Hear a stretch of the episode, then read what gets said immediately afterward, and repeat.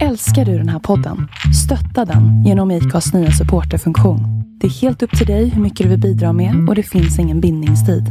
Klicka på länken i poddbeskrivningen för att visa din uppskattning och stötta podden. Ryan Reynolds here from Mint Mobile.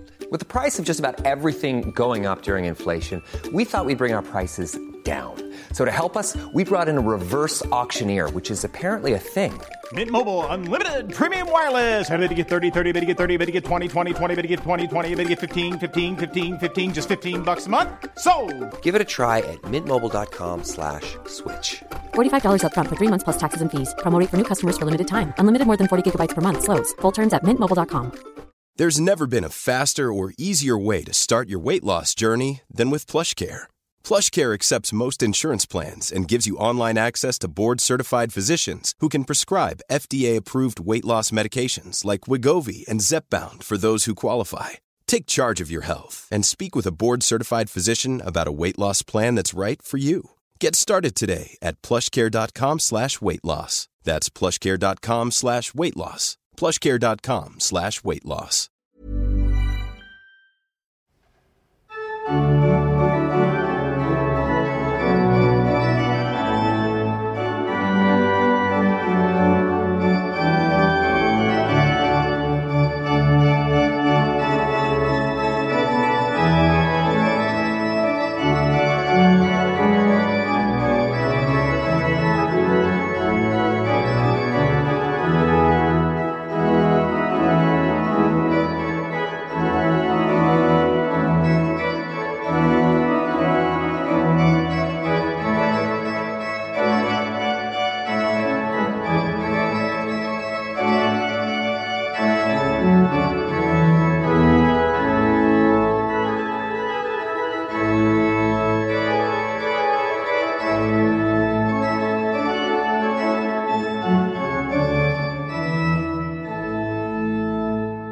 Hälsar vi er välkomna till avsnitt sjuttiosju av podden Vi går till historien.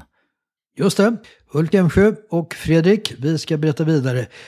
Och i förra avsnittet så berättade vi om hur drottning Kristina mer och mer började umgås med planer på att lämna både tronen och Sverige. Redan sextonhundrafemtioett hade den då tjugofemåriga drottningen meddelat såväl tronföljaren, kusinen Carl Gustav, som rådet sina avsikter. Men efter enträgna vädjanden från rikskansler Axel Oxenstierna och rådsmedlemmarna hade hon avstått från sina abdikationsplaner, men bara tills vidare. Idag förekommer det ju att monarker abdikerar, som under senare tiden i Holland och Belgien och Spanien. Men på denna tid så var det extremt ovanligt, något som rådsherrarna pekar på. Regenten hade ett livslångt uppdrag av Gud. Eh, ja, det enda exemplet var väl Karl den femte som i Bryssel femtonhundrafemtiofem gav upp det rike där solen aldrig gick ned. Men han var ju gammal och trött. Kristina, hon var ju en tjugo-plussare med hela livet framför sig. Som skäl för att hon ville lämna sitt ämbete angav hon bland annat att hon tyckte att en, en kung, en, en man som kunde leda trupper i krig skulle styra, inte en drottning. Kvinnor borde aldrig regera. Hon skrev långt senare i sin självbiografi: jag är så fast övertygad därom att om jag ägt döttrar skulle jag utan tvekan fråntagit dem all successionsrätt. Den högt bildade, intellektuella, aktiva unga drottningen fann också det dagliga administrativa arbetet oerhört tråkigt.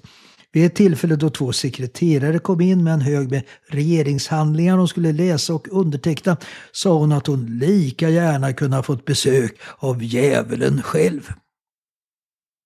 Ett annat skäl är att hon inte kan tänka sig att gifta sig och skaffa arvingar till tronen. Hon hyste en stark motvilja mot äktenskap och den fysiska kärleken som hon fann motbjudande. Hon såg den som ett sätt att bokstavligt och bildligt underordnas en man, något hon inte kunde tänka sig. Hennes ungdoms- eller kanske snarare barndomssvärmeri för kusin Carl Gustav gick över i tonåren. Man kan väl säga att när det gällde synen på fysisk kärlek utvecklades kusinerna i rakt motsatt riktning. Kristinas kärleksliv har ju varit ett omtyckt ämne att spekulera i. Hennes berömda ord till rådet i ämnet ger inte svar på frågan utan ger snarare utrymme till vidare spekulationer. Jag ser mig tvungen att omtala för eder att det är mig alldeles omöjligt att ingå något äktenskap. Skälet härför förtiger jag och vill endast säga eder att mitt sinne ej är sådant. Jag har bett Gud förläna mig ett annat sinne, men förgäves. Helt klart hade Kristina vissa manliga drag som en mörk manlig röst, ett genuint ointresse för sitt utseende, för kvinnliga sysslor och intressen, men att hon var negativ till och kanske rädd för en fysisk kärlek bety- betyder ju inte som vi sett att hon var ointresserad av vackra personer, varken män eller kvinnor. Hennes gunstlingar som Magnus Gabriel Delagardi och senare Claes Tott var bildsköna unga män, men i hennes omgivning fanns också vackra kvinnor som Ebba Sparre. Den senare brukar ju förekomma i spekulationer om att drottningen skulle ha varit homosexuell, eftersom hon ger kärleksbetygelser i brev till Ebba och till och med kallar henne för sin sängkamrat. Men uttrycket behöver på sextiotalet inte ha gett samma associationer som för oss. Då det var vanligt att man i de, i de vintertid iskalla slottsmaken sov tillsammans för att hålla värmen. Ja, vi får väl inte reda på hur det förhöll sig med detta spännande ämne, men mycket talar nog för att Kristinas förälskelser genom åren stannade på en platonsk nivå. Den sista och största kärlek ligger än så länge i framtiden. Men det avgörande skälet till att hon omöjligt kunde vara kvar som regent över Sverige, att hon ville konvertera till katolicismen, det var något som hon bara anförtrodde sina utländska katolska gäster på slottet, jesuiter och diplomater. Bland dessa befann sig den franske diplomaten Charny, jesuiter från spanska Nederländerna, alltså dagens Belgien, och från Italien, med vilka hon hade hemliga möten där de diskuterade teologiska och filosofiska spörsmål. Särskilt intresserade sig drottningen om frågor om tro och vetande, om dessa kunde förenas. Om detta talade vi ju i förra avsnittet. De högt bildade jesuiterna hade svar på drottningens funderingar och hon kände sig mer och mer hemma med dessa intellektuella, vidsynta, verserade, kulturella, kontinentalt världsvana katolska teologer och diplomater jämfört med de trångsynta, provinsiella, tråkiga, svenska, protestantiska prelaterna. Alla dessa kontakter skedde enbart muntligt.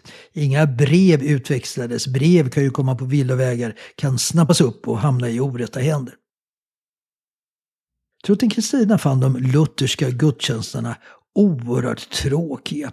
Predikningarna var oändligt långa, ointressanta, med intoleranta utfall mot de som tyckte annorlunda. Och det gällde då inte bara katoliker utan även kalvinister. Att den katolska kyrkan hade funnits med sedan kristendomens födelse och var enig blev också ett, ett plus för Kristina när hon jämförde med den splittrade protestantismen som delades upp i oförenliga ställningstaganden mellan lutheranerna i Norden och Nordtyskland, kalvinisterna i Holland, Schweiz, Frankrike, Skottland och anglikanerna i England.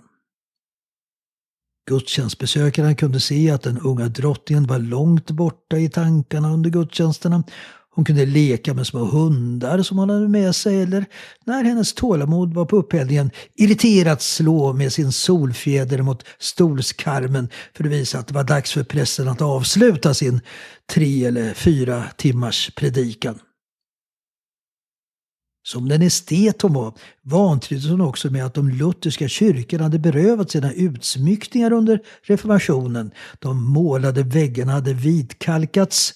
Katolska kyrkans mystik hade gått förlorad med de förenklade protestantiska ceremonierna.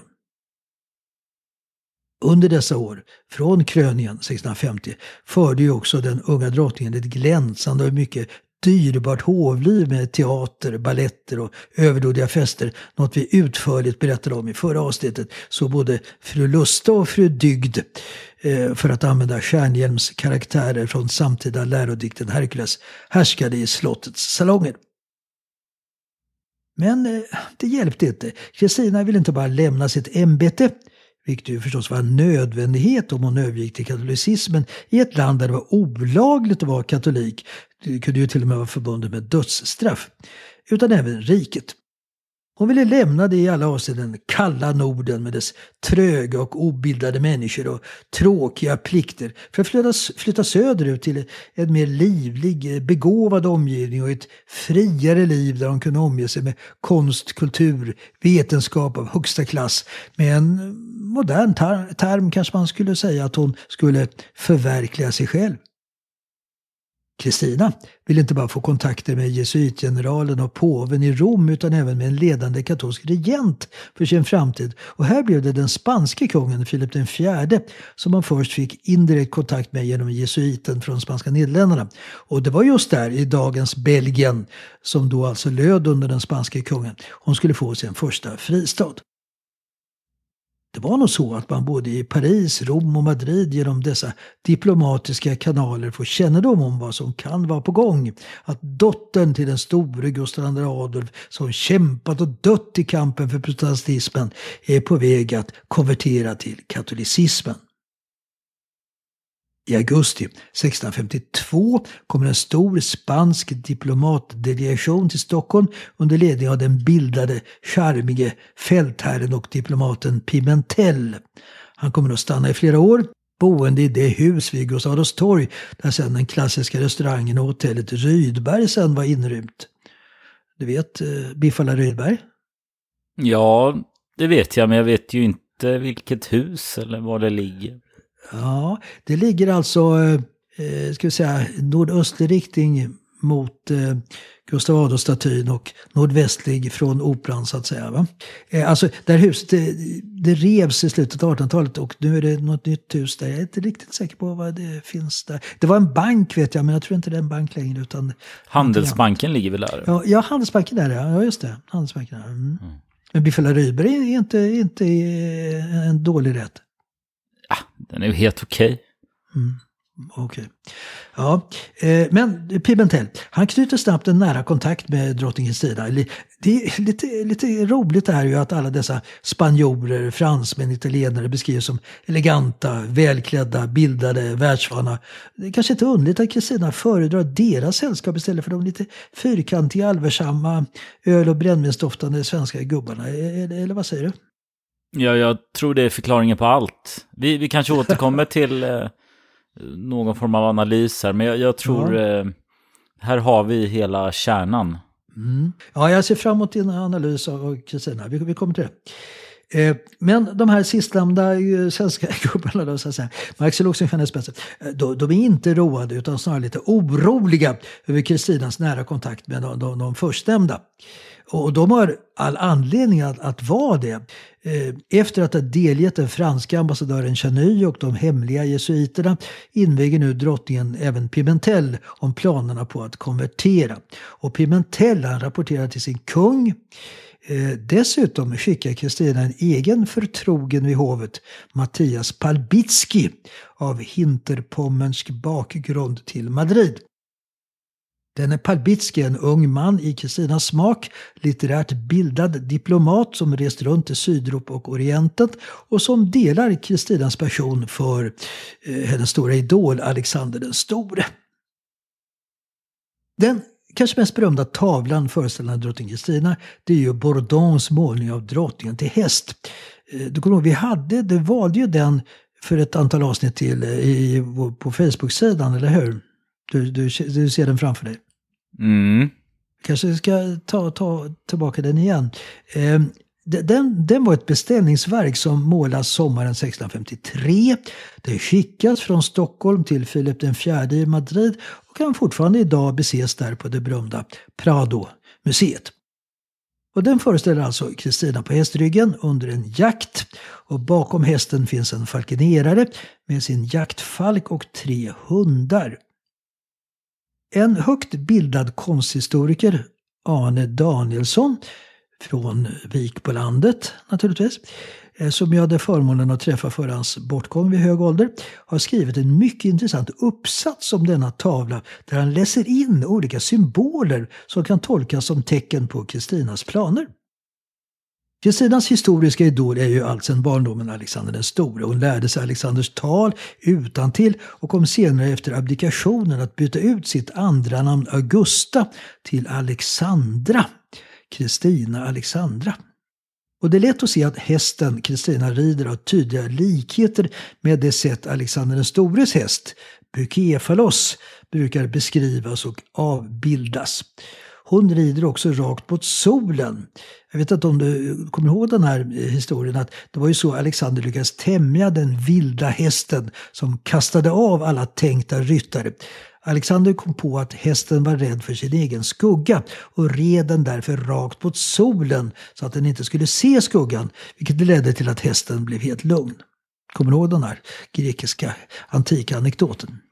Mm, ja, men det ringer en klocka. Det är väl en sådär, det måste vara en av världens mest kända hästar. Så. Absolut. Bukefalos och Strife. Brandklipparen kommer vi till. Mm. Och på, ta- på den här tavlan nu då, då finns skuggan bakom hästen. Så nu ska ju Kristina så att säga rida ut i världen som en sentida Alexander. Falkeneraren föreställer en porträttlik Palbitsky, förmedlaren mellan drottningen och den spanske kungen. Och falken, det är en symbol för hopp och framtidstro. På ena hundens halsband finns en inskription som visar att den tillhör Pimentel, drottningens förtrogne spanske diplomat, som Kristina ser lite som den som ska introducera henne in i den kontinentala katolska världen. Kristina rider från den mörka, högra delen av tavlan mot den ljusa, vänstra delen. Hon rider från den nuvarande mörka tillvaron till den ljusa framtiden. Från den glädjelösa, ortodoxa lutherdomens outvecklade andliga mörker till en upplyst, tolerant, bildad, kulturell framtid. Intressant, eller hur? Jag sitter här och tänker på vad det är för ras på de här hundarna. Det går han inte igenom. Nej, det kanske skulle ge ytterligare ledtråd, menar du. Men det kanske du kan bidra med. Då. Det Nej. Kanske är ytterligare en symbol. Mer att jag är intresserad av eh, jakthundar skulle vara kul att veta vad man mm. hade på den tiden. Men... Mm, mm, mm. Ja, det är en, en till uppsats här, hör jag. Ja, verkligen. Det kanske är någon lyssnare där ute som... Du kan haka på där. Men det är intressant med de här, de här olika symbolerna som man läser igen, eller hur? Ja, kanske. Ibland så vill man nog läsa in lite mer än vad som finns. Jag tror det är ganska vanligt. Mm. Inte för att förringa den här professorn här, men nej. Ja, kanske intressant, kanske. Mm, mm, mm. Okej, okay. vi, vi överlåter åt läsaren och betraktaren. Men vi kan väl publicera tavlan igen, eller vad tycker du? Ja, men det gör vi. Det gör vi. Det gör vi. Okej. I februari sexton femtiofyra meddelar drottning Kristina sitt oåterkalleliga beslut. Axel Oxenstierna, som nu fyllt sjuttio, vädjar ännu en gång till den tjugosjuåriga drottningen att hon ska ompröva sitt beslut och stanna kvar på tronen. Men han inser nog nu att det är lönlöst och med en djup suck fäller han den berömda repliken. Hon är ändå den store Gustav Adolfs dotter. Abdikationsriksdagen äger rum i Uppsala i maj-juni sexton femtiofyra. Men innan vi berättar om vad som där utspelas kan vi se vad dramats andra huvudperson, tronföljaren Carl Gustav av Pfalz, haft för sig sedan kusin Kristinas kröning fyra år tidigare. I samband med kröningen blir han ju officiellt Sveriges arvfurste. Men så länge Kristina sitter kvar på tronen har han ingen som helst makt över riket. Han har inte som Gustav Vasas söner Johan, Magnus och Karl något eget hertigdöme. Han är visserligen som rikets arvfurste nummer två i rangordningen, men han har som sagt ingen uppgift i rikets ledning. Därför kan man säga att han under åren fram till Kristinas abdikation lever som ja, en privatperson. När eller ens om Kristina ska abdikera kan han ju bara spekulera i. Däremot har han ett frikostigt apanage och stora förläningar bland annat Öland och Gripsholm. Eh, vad han gör under, under de här åren är att han reser runt och knyter kontakter bland rådsherrar, officerare, adliga godsherrar. Ett bestående intryck han gör på dessa är hans frossande i mat och dryck, inte minst hans avancerade alkoholvanor. Det finns ett brev från honom till Magnus Gabriel Delagardi, som ju var hans svåger, gift med hans syster Maria Efrosyne, efter en fest på Uppsala slott, där även drottning Kristina varit närvarande. Carl Gustav ber i brevet att Delagardi kan framföra hans ursäkter till drottningen. Carl Gustav minns inget av vad som hänt under festkvällen, men har fått reda på att han tydligen uppträtt på ett synnerligen pinsamt sätt. Från augusti sexton femtioett bosätter han sig på Borgholms slott på Öland, som blir hans officiella residens fram till drottningens abdikation.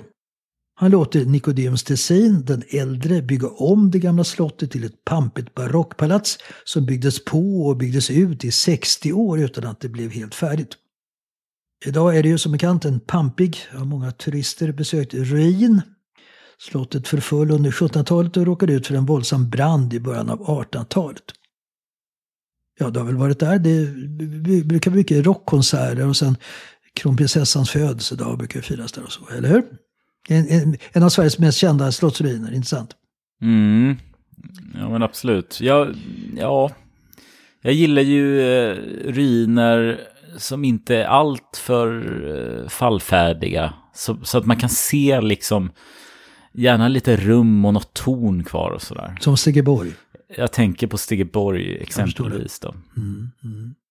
Carl Gustav, han trivs uppenbarligen mycket bra på Öland. Han jagar mycket och låter uppföra den mur, fem kilometer lång och tre meter hög, som avgränsar den södra delen av ön, Alvaret, från resten av ön. Dels för att förhindra att de många hjortarna där skulle äta upp böndernas skördar på resten av ön, och dels för att jaga hjortar på ett avgränsat område. Vi är väl kvar resten av den här muren, eller hur? Kanske, jag vet inte. Mm, jag tror det. Överhuvudtaget så stöttar Carl Gustav bönderna på olika sätt genom att till exempel hjälpa dem med nyodlingar och friare handelsvillkor. På Borgholm avlöser festerna varann. Carl Gustav är en mycket generös värd. Arvprinsen och hans gäster avnjuter varje dag två måltider. Varje måltid omfattar tjugofyra rätter. Det är inga torftiga trerätter så här. Och förutom rätterna serveras till varje måltid arton bröd, och allt sköljs ner med tre liter vin och tre liter öl per person och dag. Alltså, den här dryckeskonsumtionen, det låter ju som något orimligt. Jag vet inte vad du säger, men det kan ju vara så att det var någon slags maxkvantitet som stod till förfogande, eller att det kunde kanske fördelas till uppdykande gäster eller till tjänare, eller vad säger du? Tre liter vin, tre liter öl. Det, det är väl, väl, väl tilltaget, eller? Jag tror inte det var lika alkoholstarkt som det är idag, va? Det, det är nog sant. Det kan vara en, en, en rimlig invändning, ja. Säg att öl var som folköl, mm. och då tre liter, ja, det är ett sexpack. Det låter ju väldigt mycket, och sen ska man lägga på då tre liter vin på det. det alltså det är ju en jäsningsprocess, så det, ja. det, det blev nog inte så mycket svagare än idag, men ändå, ja, det, det är förstås det är jäsning i öl också, men säg att, säg att det ligger runt åtta då eller någonting. Mm. Eh, och börjar man, går man upp på morgonen och dricker och sen går och lägger sig, då, ja, det är fortfarande väldigt mycket. Mm.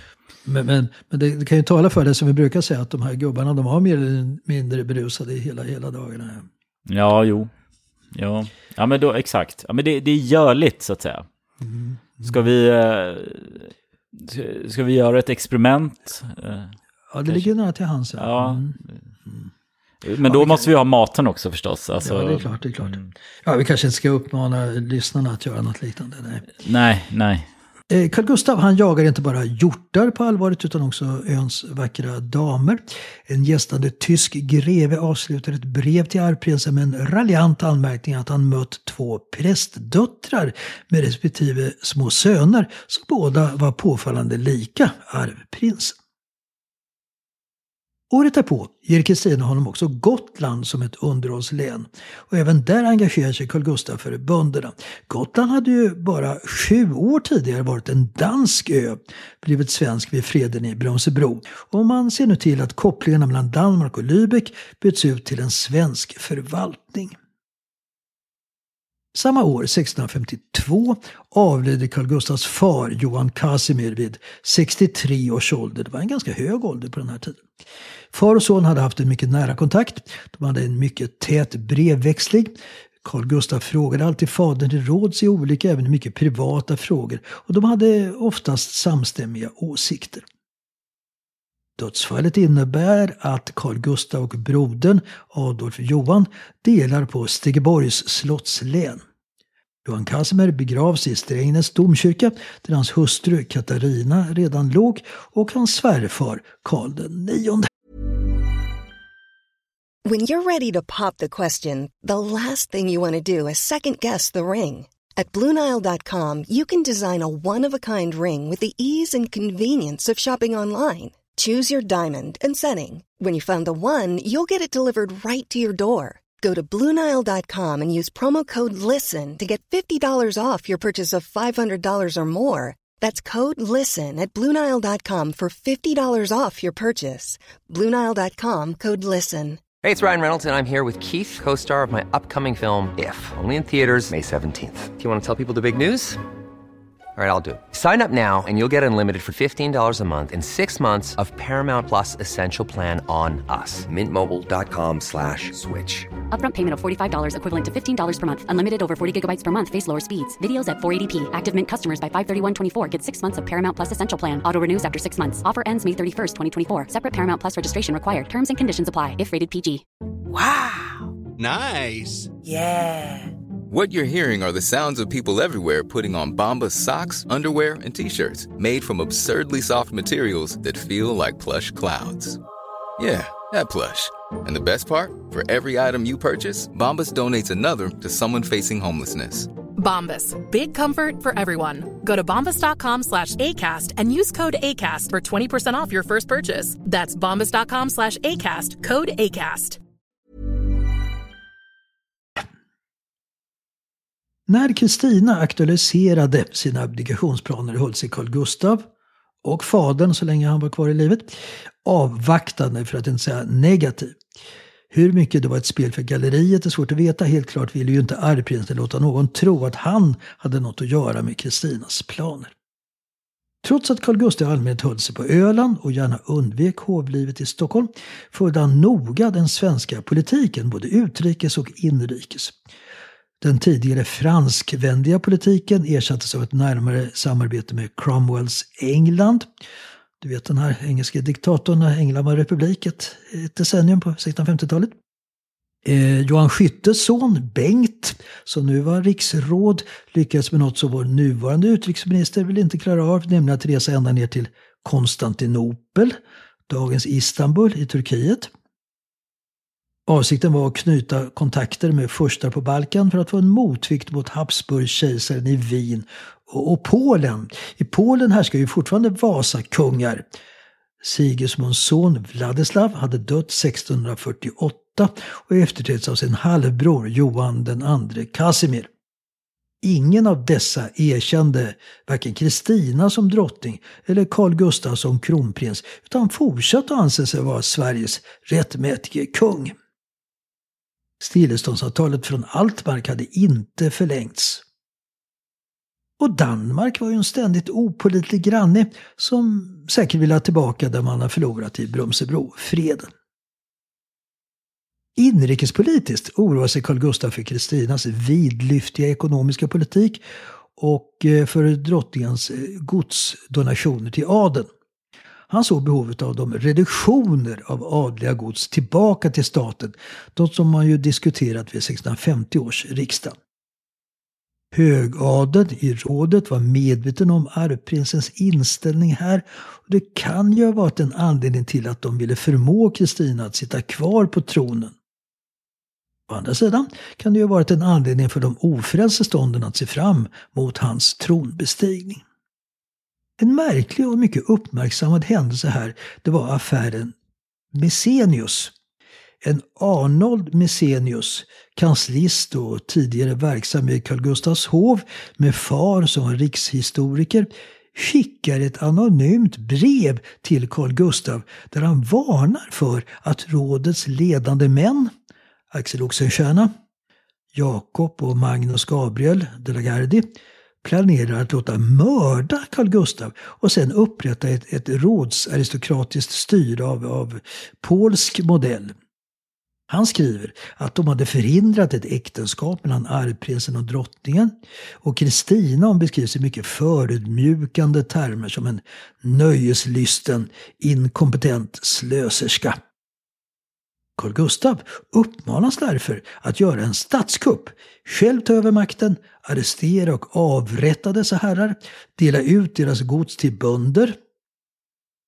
Carl Gustav han väljer att visa brevet till drottning Kristina som blir rasande när hon läser beskrivningen av sig själv, och i sin tur meddelar rikskanslern och de andra riksråden.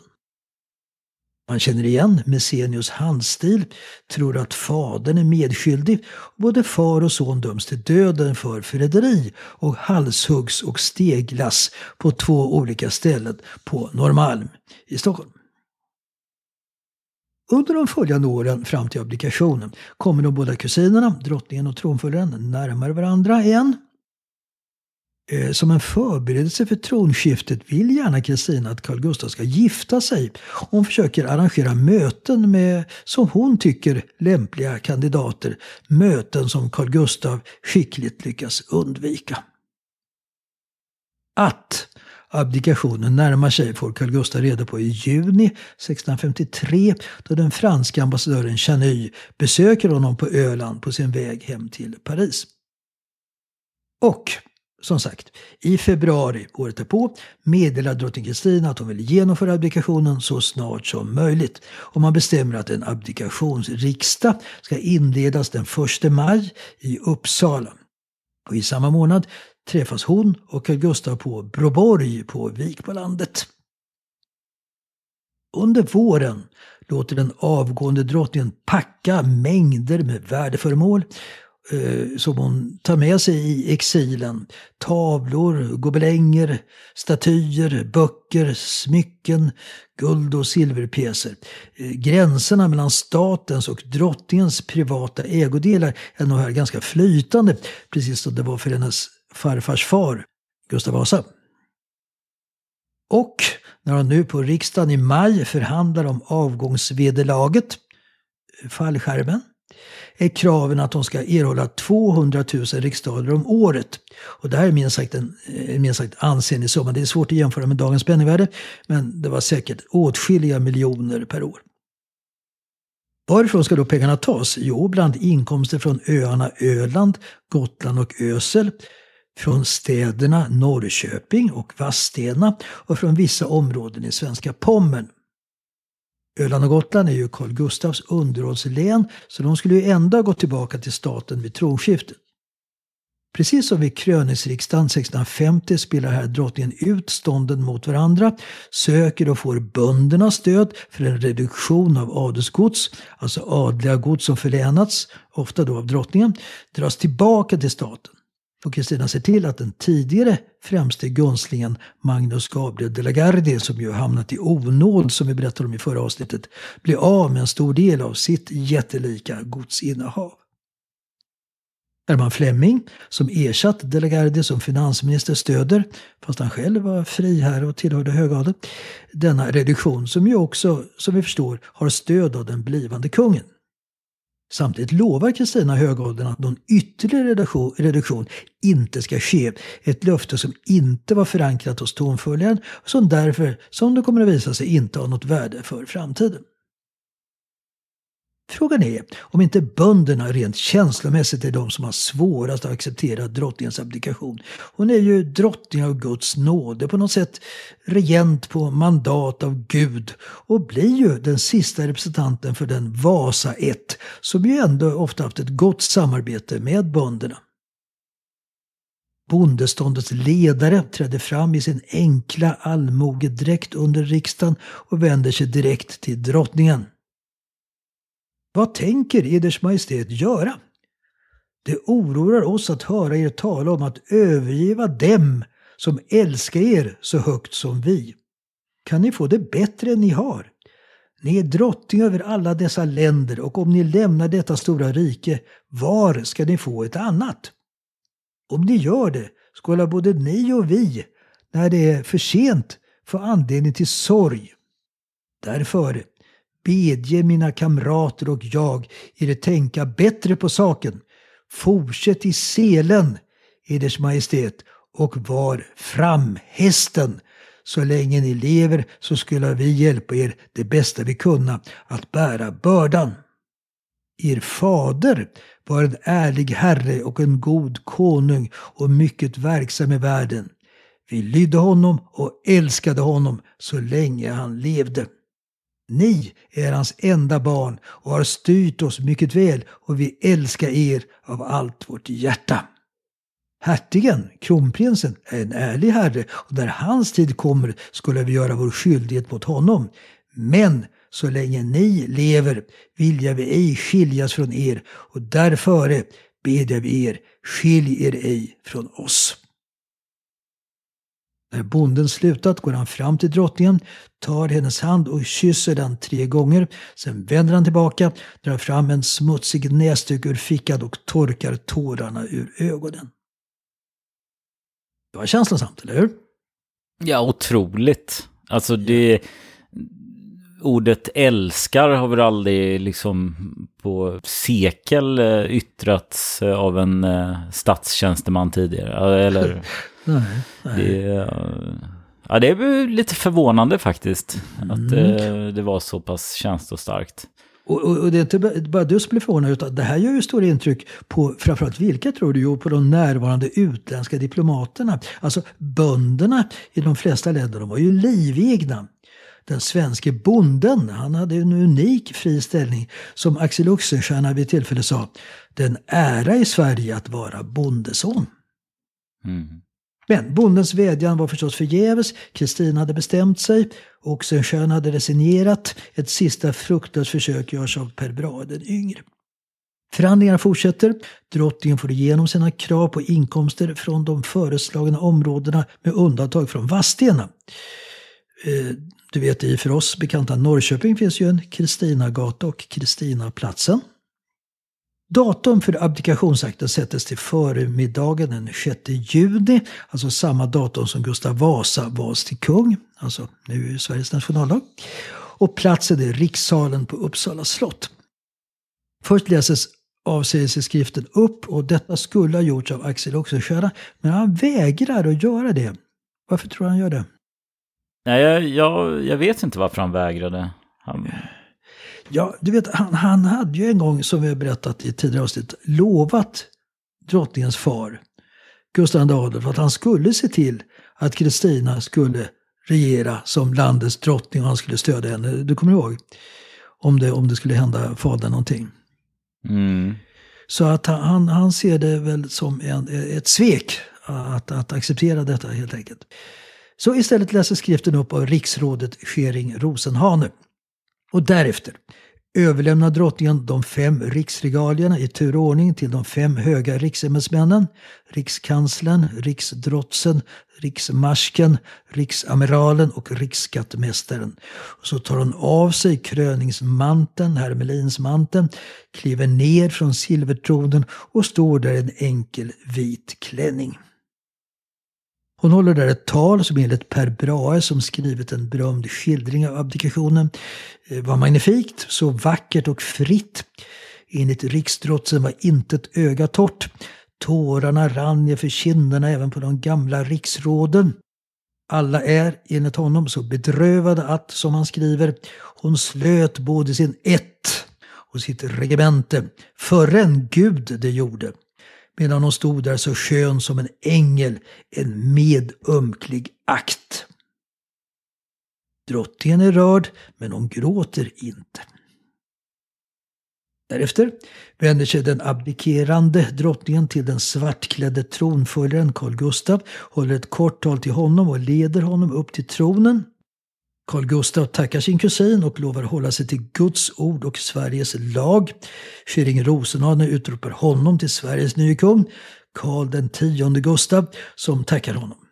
Och därefter upplöses hela sällskapet för att sen på eftermiddagen träffas på nytt i domkyrkan där Carl Gustav krönes under stor pompa och ståt.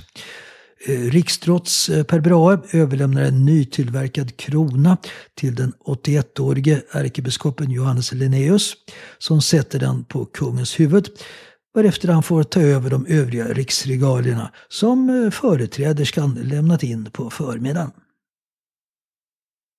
Ingen av dem som ivrigast verkat för att Carl Gustav skulle ta över tronen, fadern Johan Casimir, morbrodern Carl Karlsson Gyllenhjälm, riksrådet Johan Schytte, diplomaten Johan Adelsalvius, fick uppleva det här, för alla hade du lämnat jordelivet.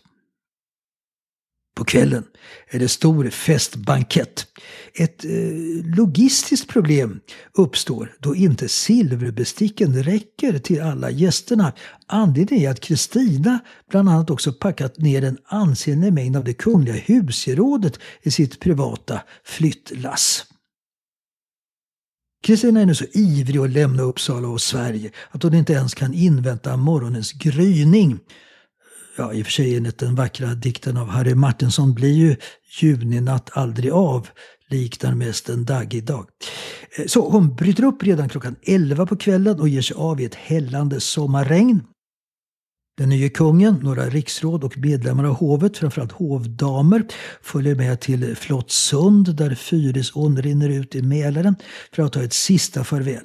Hovdamerna gråter. Kristina är rörd, men gråter gör hon inte nu heller. När Kristina skiljs från sin uppvaktning och rider vidare beslutar sig Carl Gustav för att ensam följa efter henne. De rider tillsammans bredvid varandra till Märsta, där han vid femtiden på morgonen tar slutgiltigt farväl. Ja, Fredrik, man kan ju undra vad de pratar om denna tidiga försommarmorgon. Jag tror inte de pratar så mycket. De eh, red nog i ganska tysthet, ser jag framför mig. Ja, det kan man ju tänka sig. Mm. Alltså, intressant är ju att Kristina inte hade berättat för någon var hon skulle bege sig, eller vart hon skulle bege sig, och var hon skulle bosätta sig helt enkelt. Hon stannar till i Stockholm och tar nattvarden i Storkyrkan, kanske för att dölja misstankar om att hon skulle övergå till katolicismen. Alltså, kyrkan hade under riksdagen, prästerna, prästeståndet, hade velat villkora Kristinas underhåll med att hon skulle förbli lutheran. Men hon hade då försäkrat att hon inte hade några planer på att lämna lutheran, varvid det här förslaget lades ner. Den nye kungen, han har ordnat med svenska flottan att den skulle ta Kristina från Kalmar till, till kontinenten. Men Kristina tackar nej med förklaringen att hon inte ville vänta på gynnsam vind, utan hon har bestämt sig att ta landvägen via södra Sverige och Danmark ner i Europa. Ja, vi ska ju fortsätta att följa Kristina naturligtvis. Hon har ju längre tid kvar att leva nu än hon redan har, har, har upplevt som drottning. Eh, och vi, vi brukar göra en liten avstämning med regenter som, som avlider. Men om, om du, det vore intressant att höra dela in. Vad, vad har du för intryck av drottning Kristina som nu lämnar Sverige som, som, som, som, som regent, som drottning? Vad, vad, har, vad har du för bild av denna otroligt spännande och fascinerande kvinna? Ja, men exakt. Vi kan väl eh, fokusera på varför hon lämnar då, så kanske vi kan återkomma till eh, någon form av analys eh, mm. när hon väl dör. Det är ju första analysen eh, jag gör eh, innan ett dödsfall, precis som du eh, poängterade då. Mm. Men eh, jag, hon är ju oerhört svårtolkad. Eh, jag ser lite sådär i de här nya rörelserna att hon uttrycker sig som eh, det är bara män som ska vara kungar, och att hon, hon gifter sig inte så där. Är hon någon form av idol för den här alt-right-rörelsen och incels-gruppen? Eh, ja, jag kan tänka sig. En föregångare här, ja. Mm. Och det här med hennes sexuella läggning, om det nu spelar någon roll, men, men det kanske gör i, i, i hennes beslut, så att säga. Eh, det, det, det såg jag en viss koppling till Alexander den Store eh, som hon idoliserade. Han var ju också, var inte han eh, förälskad i sin bästa vän och vapendragare ja, där. Ja, det kan man säga.